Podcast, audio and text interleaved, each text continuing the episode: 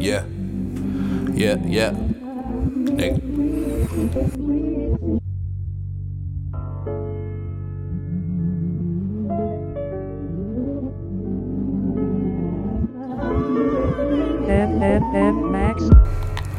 Look, but did you get the message? I know at times my communication could use the effort. It's like I'm catching these flights to compensate for the pleasure. But ain't no distance to measure when the time is together. yeah, but let me pick it up. I do it for the times out in Richmond that we don't speak about. Them late nights walking broad, yeah, I miss it, I swear it.